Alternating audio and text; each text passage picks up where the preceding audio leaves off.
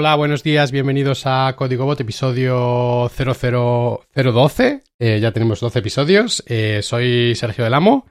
Código Bot es un podcast sobre tecnología, sobre asistentes de voz, en este episodio más que nunca, sobre programación y sobre todo aquello lo que Kini y yo estemos trabajando. Buenos días, Kini, ¿cómo estás?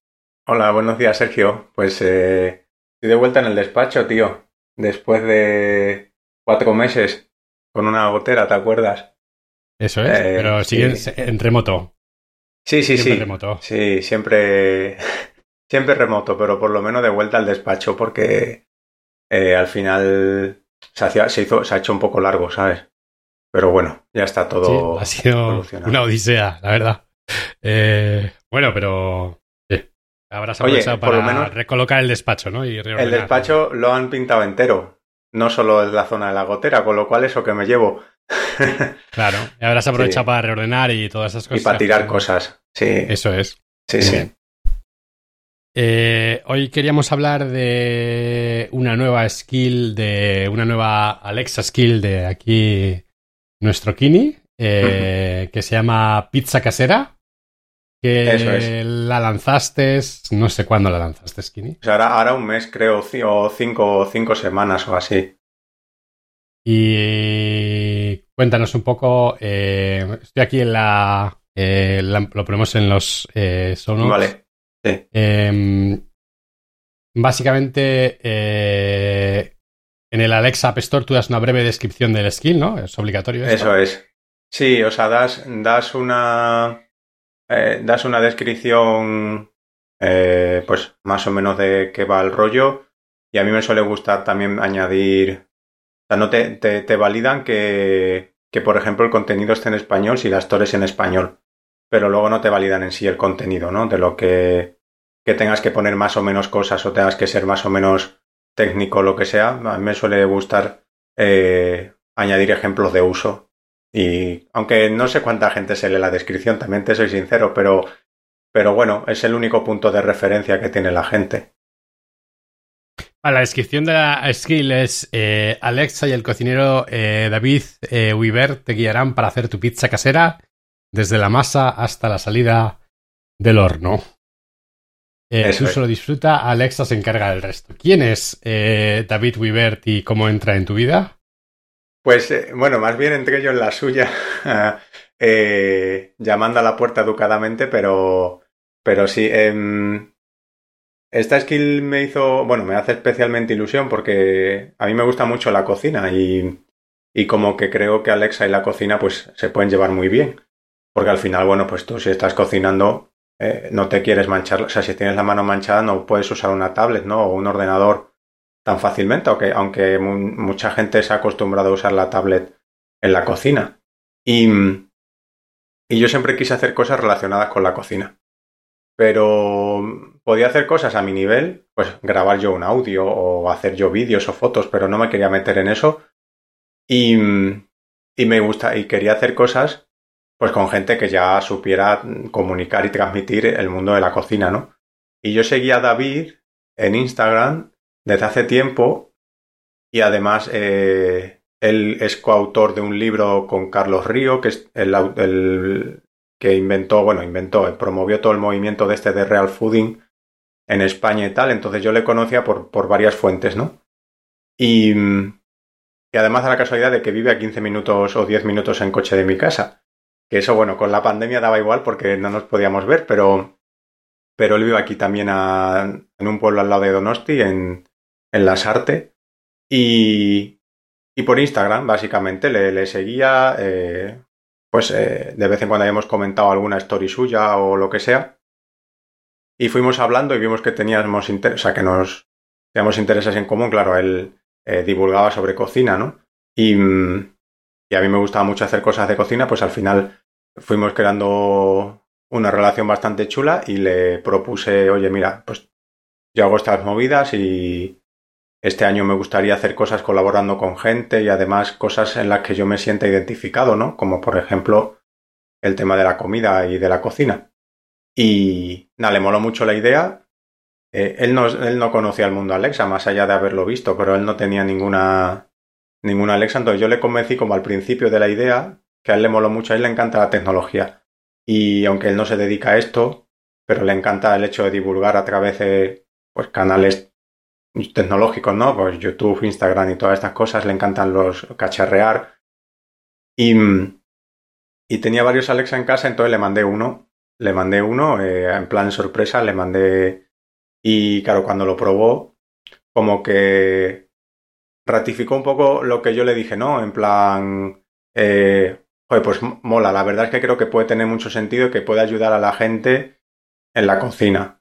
Porque al final David está acostumbrado a recibir pues preguntas eh, o feedback sobre el contenido que él hace, porque él, él tiene un canal de, él tiene un, una cuenta en Instagram que es muy activo, ¿no? Y entonces él publica cómo hacer cosas y publica recetas, técnicas, eh, responde a preguntas de la gente y, y, luego tiene un canal de YouTube. No recuerdo cuánto eran, 60.000 60 seguidores. No, no, estaba, eh, no tenía 100.000, pero estaba creo que por encima de 50. No recuerdo exactamente por cuánto está. Entonces a él le encantaba ese mundo y entonces yo le propuse unificar pues lo que yo sé o más o menos eh, soy más especialista, ¿no? Que es la parte técnica y, y él hacer la parte de la receta en sí.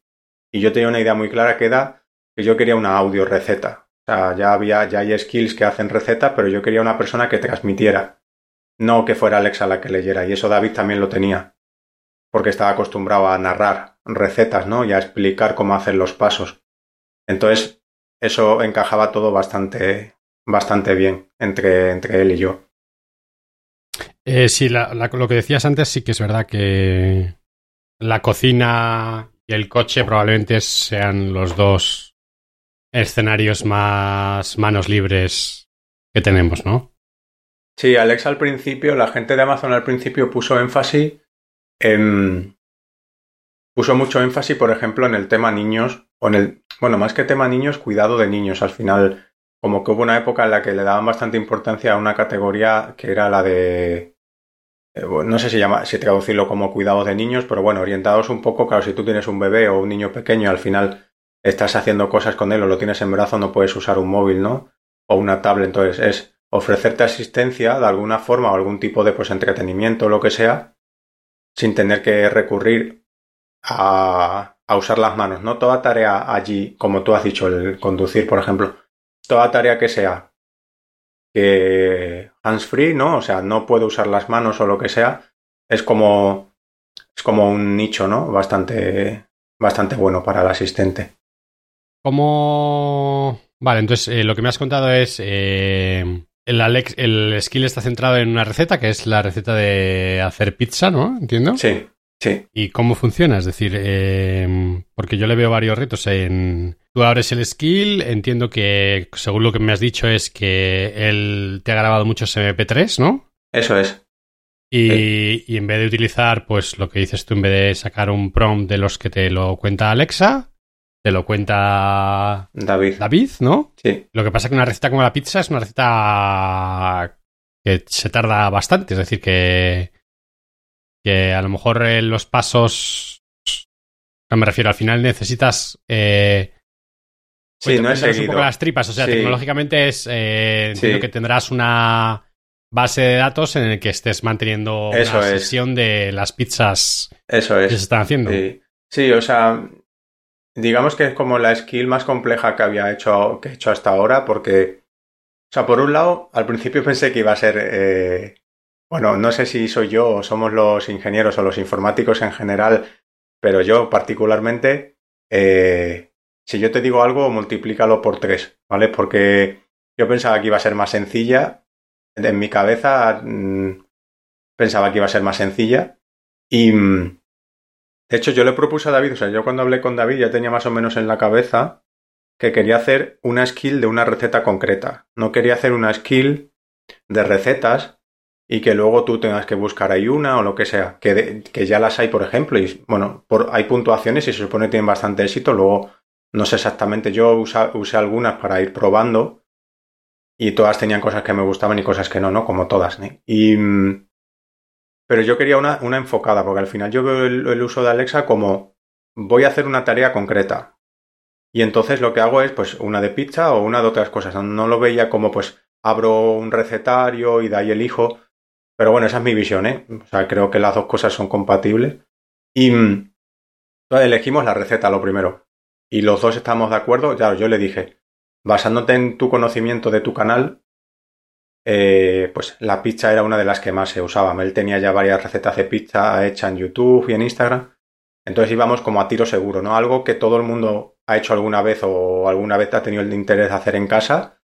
Algo que se puede compartir en familia, el hecho de hacerla ¿vale? Y luego comerla con amigos. O sea, que puedes compartir tanto el hecho de elaborarla, ¿no? Como el hecho de luego de comerlo, ¿no? Y mm, entonces, eso fue cómo ideamos la receta y por qué la hicimos y por qué hicimos esa. Pero como bien dice, pues es una receta larga porque es hacer la masa, la masa tiene que fermentar y luego tienes que formar eh, la base de la pizza y luego hornearla. Pues el, el, como se suele decir, el tocho gordo aquí está en, sea, la parte más, más importante es hacer la masa.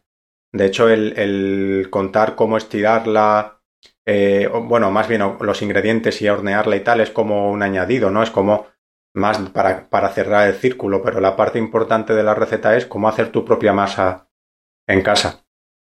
Entonces, em, como bien dices, es larga y tiene n pasos.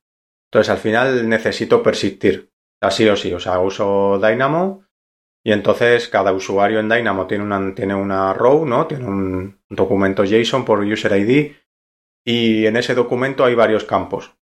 Entonces, eh, uno de esos campos, por ejemplo, es el paso en el que estás.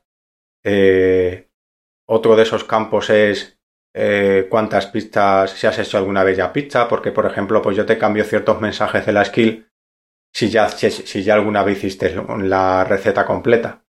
Eh, también te cambio alguna información de la skill si es la primera vez que entras o no.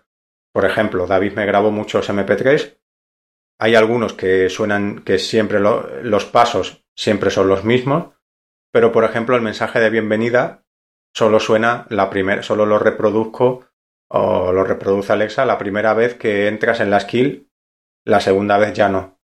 Entonces, ese tipo era un reto de experiencia de usuario, ¿no? Porque para los dos era experimentar. Eh, yo tampoco tenía claro cómo iba a ser la experiencia final. Y hemos ido iterando mucho porque llevamos trabajando en esto desde diciembre. Y claro, bueno, también porque cada uno lo ha hecho en su tiempo libre, ¿no? Y el tiempo que tenía. Y nos juntamos cada dos semanas, no, sí, cada dos, tres semanas para, para revisar cosas. Y además hemos estado en mes y medio de beta test, o sea, hemos hecho dos rondas de beta testing con gente y de hecho la versión que hemos sacado live es un subconjunto de lo que sacamos en la primera beta tester. Entonces... Em, ¿Cómo funciona un beta testing en Alexa? Eh, pues em, hay una...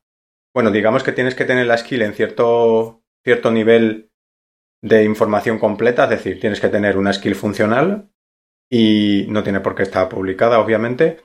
Eh, ¿Esto qué quiere decir? Tienes que tener un modelo de interacción que compile y luego eh, que ciertas peticiones básicas que hace por detrás Alexa que, responda bien el backend y eso, ¿no? Digamos que tienes que tener como algo, algo que funcione independientemente de que luego cumpla lo que, tus casos de uso o no, ¿no? Pero que no, que no, que no falle.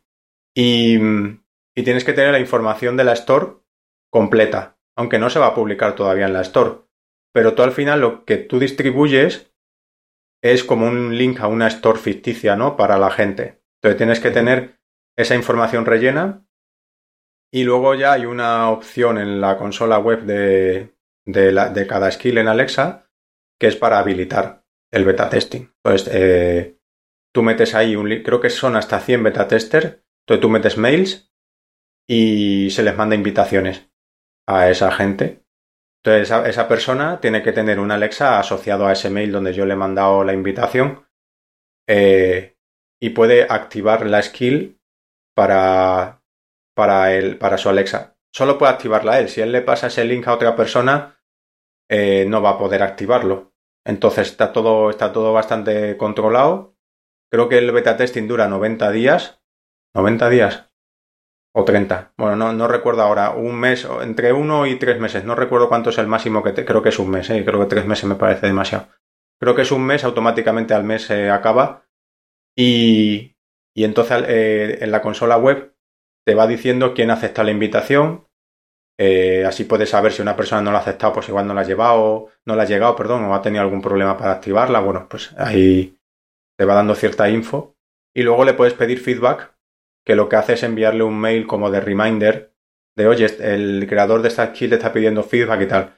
Yo eso no lo he usado, o sea, me parece que no tiene. es como vacío, ¿no? Porque.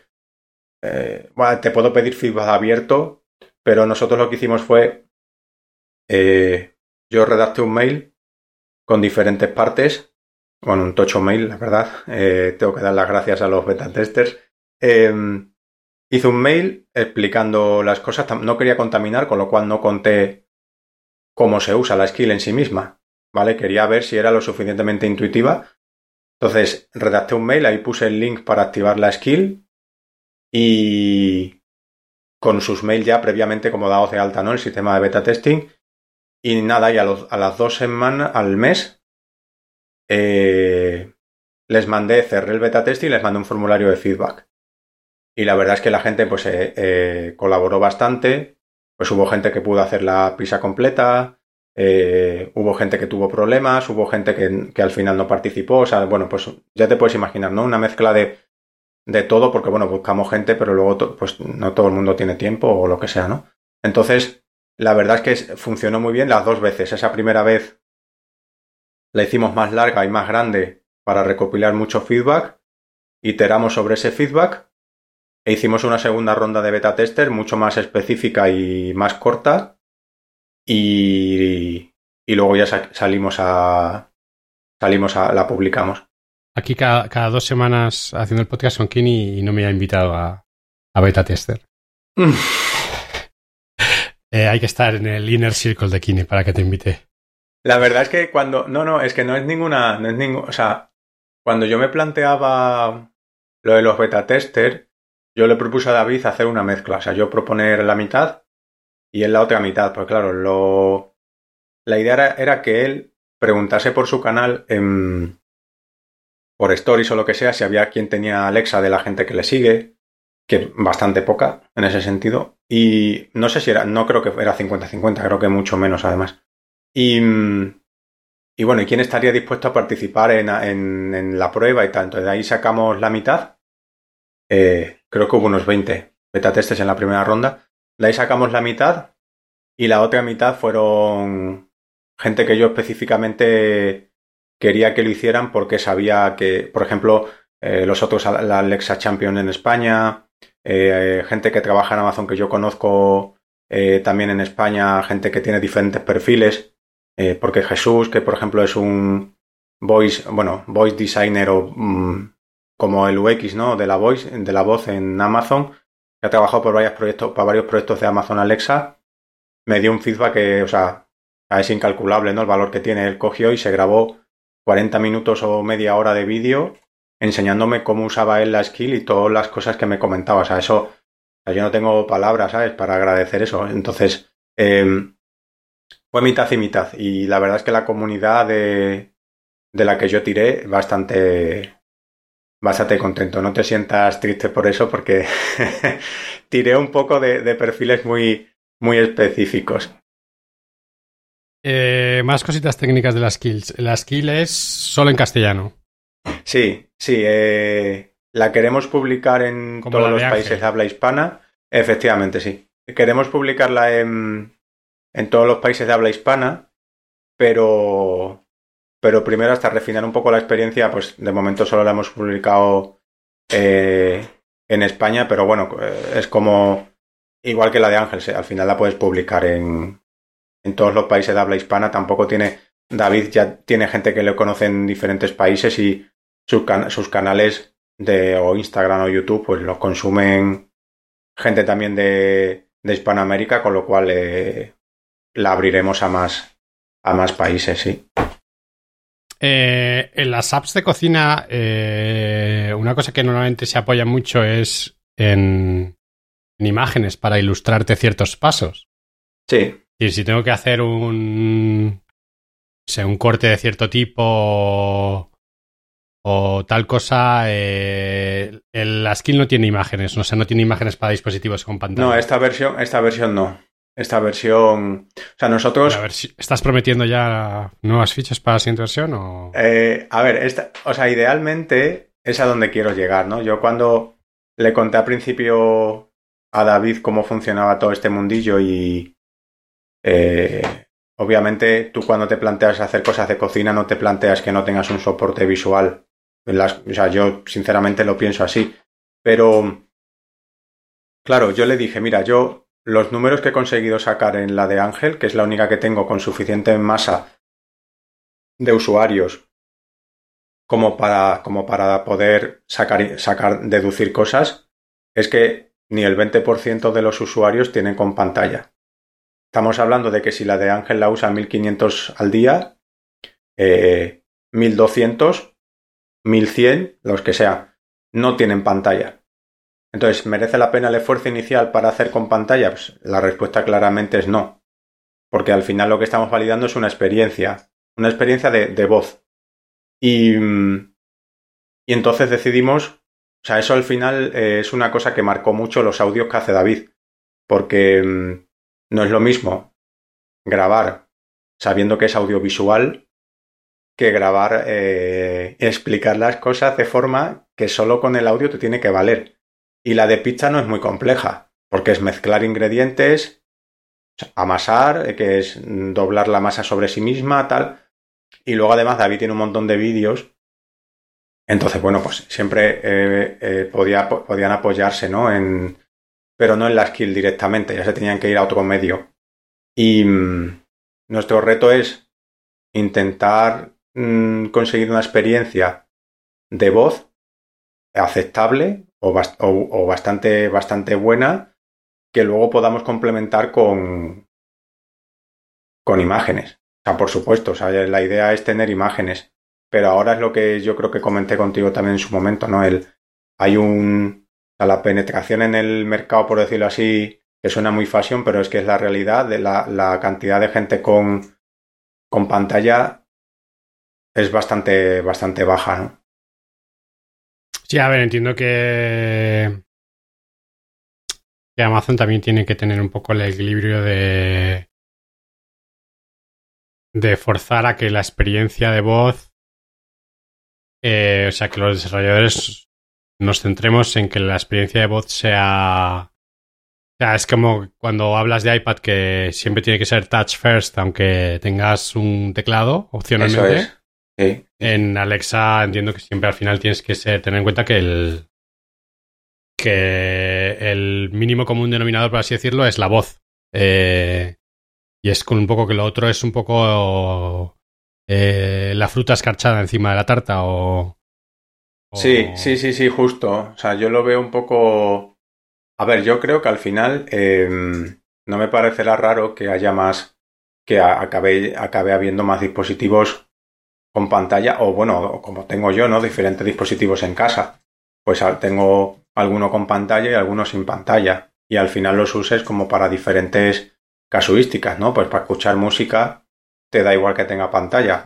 Pero para hacer una receta, pues igual en la cocina tienes uno con pantalla. Entonces, creo que eso llegará, bueno, tanto David como yo, o sea, yo que estoy en la parte técnica un poco más metido en esto y estoy aportando mi tiempo en esto, eh, o sea, lo hago porque me gusta, pero también lo hago porque creo que, va a tener sentido en el futuro, ¿no?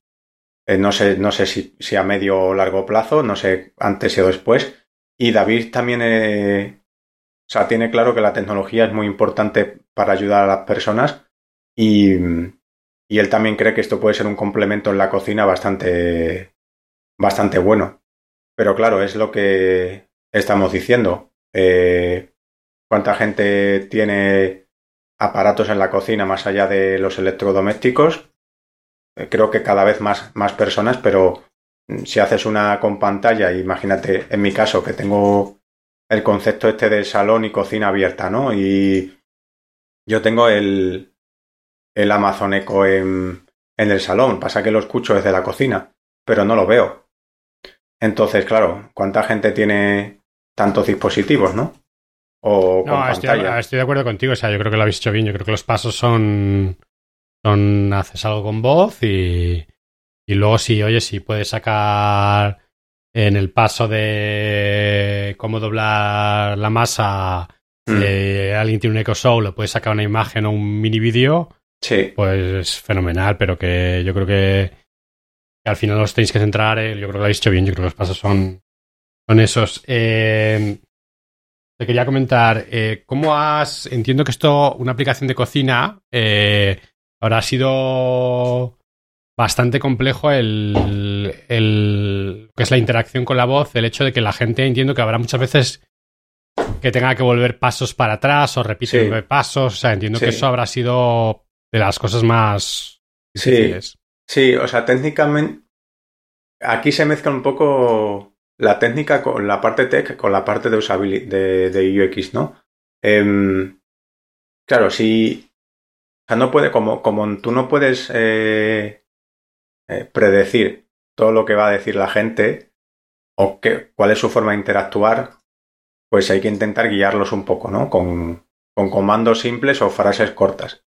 Y luego además, tú te planteas que tú le das una información, pero a la primera puedes no entenderla. O a la primera no te vale. Necesitas eh, oírla varias veces. O por ejemplo, el hecho, el hecho de pesar ingredientes. Si yo te digo los ingredientes que son, antes de un paso vas a usar ciertos ingredientes y los tienes que pesar, no puedo esperar de ti que te los voy a decir y luego ya te voy a decir hacer el paso. Entonces, todo eso creo que ha sido la parte más, más interesante de hacer, ¿no? Porque hemos iterado bastante en esas formas. De hecho, la primera versión del beta testing recogía todos los ingredientes al principio, luego hacía muchas preguntas mientras que iba haciendo los pasos con muchas confirmaciones. Claro, nos parecía muy, muy guiada, aunque no era la experiencia que queríamos porque nos parecía poco natural, pero estaba muy guiada. Entonces, al final es cuánto intentas hacer que la gente no se pierda o sepa siempre qué puede hacer versus cómo de naturales, ¿no? Y, y la versión que hemos sacado live cambia en ese sentido bastante porque fuimos guiándonos por lo que la gente nos decía. Pues oye, ¿por qué me haces pesar todo al principio si yo no cocino así? Si tú me dices que en este paso necesito esto y esto, pues lo preparo antes y lo hago, ¿no? David y yo también pensamos en cómo cocinamos nosotros. Claro, él es cocinero y está acostumbrado a tener preparado todo y luego lo va usando. Luego empezar. Y, claro, y yo, por ejemplo, he aprendido, o sea, bueno, he aprendido a cocinar, es decir, bueno, lo de mi casa, ¿no? Pero yo he ido a cursos de cocina y al final esa técnica también se me ha quedado en el, en la, en el cerebro.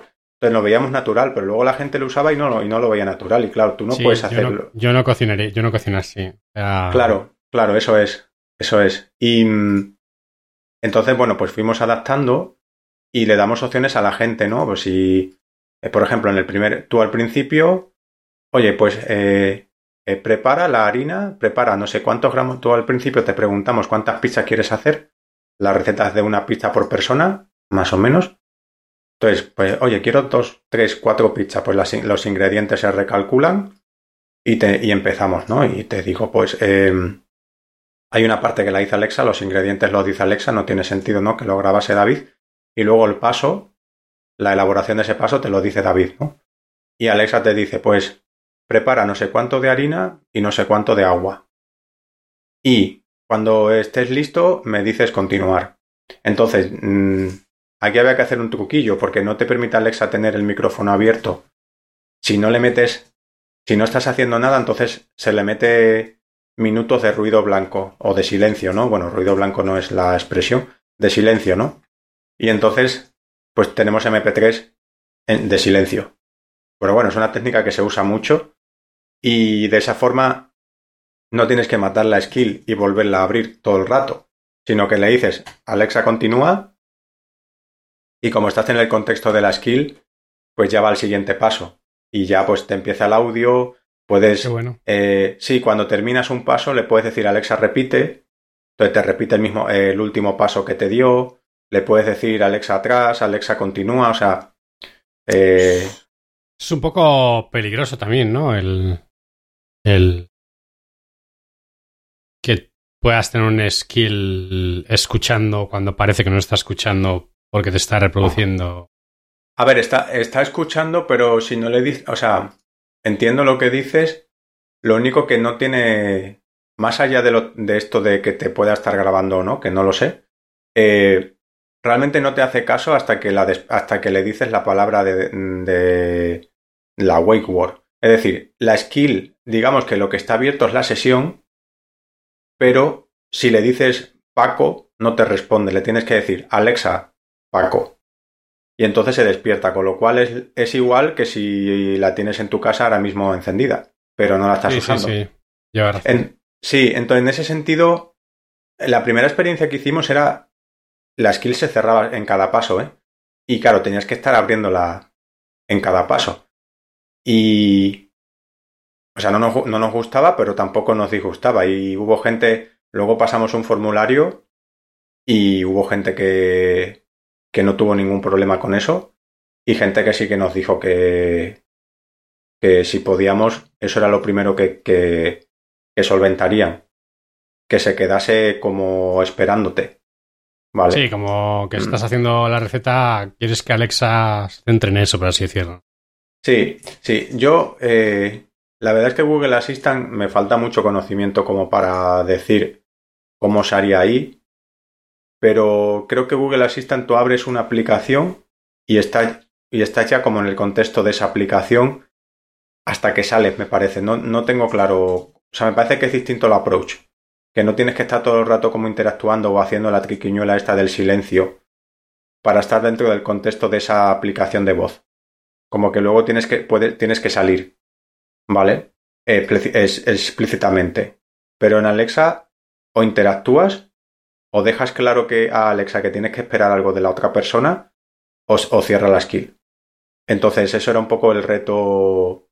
¿Cómo hacer eso sin cerrarse la skill todo el rato y cómo hacer eso para tener una sesión abierta, ese canal abierto entre, entre el usuario y, y Alexa. Pues pensamos en poner musiquita o lo que sea, pero no nos convenció la música. Probamos diferentes músicas y al final dejamos el silencio y, y para adelante.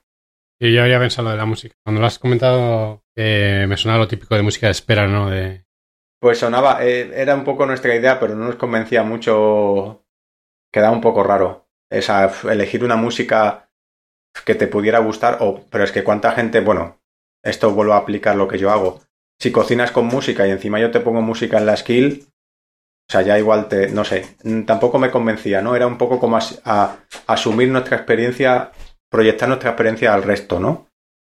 Y tampoco queríamos pillarnos los dedos con, con todo. No, no, a ver, me parece, me parece lo del, me parece fenomenal el, el el truco, el workaround que estás contando. ¿Qué es lo próximo con... Eh, o sea, antes has comentado que tú ves como que ves más una aplicación de una receta en concreta que de múltiples recetas. Yo te diría, desde que lo has dicho, lo estoy dando vueltas, eh, yo casi que no estoy de acuerdo. Creo que para recetas como una pizza, que es como una cosa tan universal, eh, sí lo veo.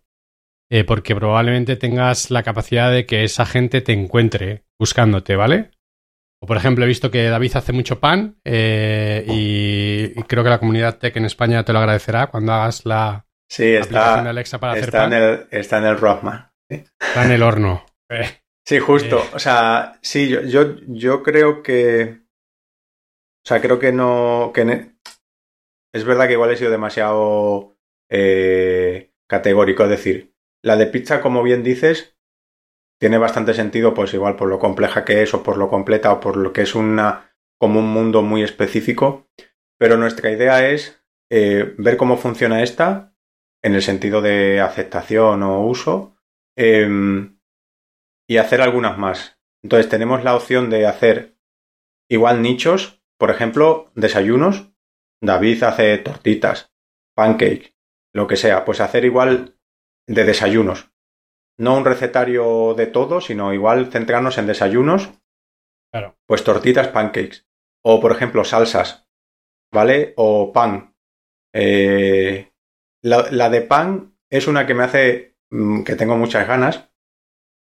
Que creo que probablemente nada con David. Hay otra persona que, que conozco que, que, me enseñó a mí, bueno, me enseñó a hacer pan, básicamente en un curso donde yo estuve. Fue el primer sitio donde yo hice un pan y, y ya he hablado con esa persona para ver si hacemos, si hacemos algo, eh, a lo mejor empezar con lo de la masa madre o para hacer un pan sencillito. Aquí en realidad em, también habrá que ver si el vídeo es muy importante o no, aunque yo no he hecho pan con vídeo, lo he hecho con libros y con imágenes, pero bueno, eh, y muchas veces ni siquiera, pero, pero bueno, no sé, eh, a mí me encantaría hacer esa y también lo tenemos. A David y yo tenemos por un lado eh, ciertas ideas, igual hacer una base de datos de, de trucos de cocina o consejos de cocina, que eso podría ser una skill aparte, un trivial, por ejemplo, sobre cocina, que él tiene ya muchas preguntas que suelen poner en su Instagram, y, y luego recetas igual por categorías, ¿no? Pues desayunos y hacer cosas concretas, salsas, ¿vale? Entonces eso David y yo lo tenemos en mente y es sacar este año a lo mejor un par más. Y luego la parte, por ejemplo, del pan, por enfocarnos en la cocina, también lo tengo, no sé si pasará este año o no, la verdad, pero, pero tengo, tengo ganas, sí. Fenomenal. Canta como no te pillas los dedos. Diciendo que pasará este año. Lo tenemos que ir cerrando. Sí. Tú tienes, tienes ahora una llamada, ¿verdad? Tengo daily, sí. Vale. Tengo un par de, de, cosas de optimización de búsqueda y eso, eh, pero vamos, quiero cerrar eh, el episodio de hoy dando las gracias a todos los que nos escucháis y hoy hemos descubierto que Kini es un foodie. Eh, animaros a que probéis la aplicación, eh, animaros a que visitéis la web de David, que la incluye en las notas. David tiene que poner un enlace desde, desde su web a, a, la skill, que no lo tiene. Así que dale un Ah, pensaba, pe pensaba que, en, pensaba que lo había puesto ya. Que se meta en su WordPress y meta un widget en la barra de la derecha al skill y... Sí, sí, sí, sí, se lo diré. Y nada, cualquier eh, cosa que queráis que tratemos en el podcast, no dudéis en contactar con nosotros y... Y no sé, ¿qué quieres? Si quieres cerrar con algo, Kini. No, yo, a mí lo que me gusta es que la gente dé feedback. Pues yo animo a cualquiera que se anime, cualquier persona que se anime a hacer la, la skill, sobre todo, pues feedback de su experiencia, de cómo se ha sentido, de, de que, que, le, que le echan falta o que le sobra o cualquier cosa es, es, es bienvenida. Yo sobre todo... Comentarios de 5 estrellas. No me pongáis comentarios de 4 estrellas y media que le jorobáis a Kini los rankings. Eh, la, cuatro estrellas y media no es el problema. El problema es cuando te baja mucho y, y luego te baja el ranking, el ranking general. Pero prefiero, fíjate, ya para cerrar, en plan anécdota, prefiero una estrella y comentarios, aunque bueno, luego se puede debatir si es más o menos constructivo o no, que a lo mejor, pues eso, pues una estrella sin nada, ¿no? Entonces, bueno, si me ponen una, que me pongan una, pero por lo menos que, que pueda yo saber qué puedo hacer mejor para que la gente le, le guste más, ¿no? Otro día tratamos el Eso comentarios es. en los App Stores. Eso es. Eh, estupendo. Pues nada, muchas gracias a todos y nos vemos en el próximo episodio. Venga, gracias. Chao.